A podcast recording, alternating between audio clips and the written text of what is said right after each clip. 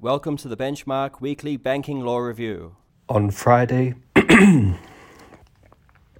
on Friday, the 15th of December, 2023, Anderson and Canaccord Genuity Financial Limited, Court of Appeal of New South Wales.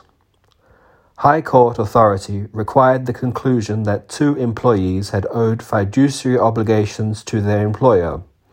They had breached that duty and two other companies had provided knowing assistance. Property Holdings Group Proprietary Limited and Rosehill Panorama Proprietary Limited, administrators appointed. Supreme Court of New South Wales. Deed granted, charge to secure payment of a development fee under that deed. Development fee did not become payable due to Panorama's breach. Charge did not secure obligation to pay damages.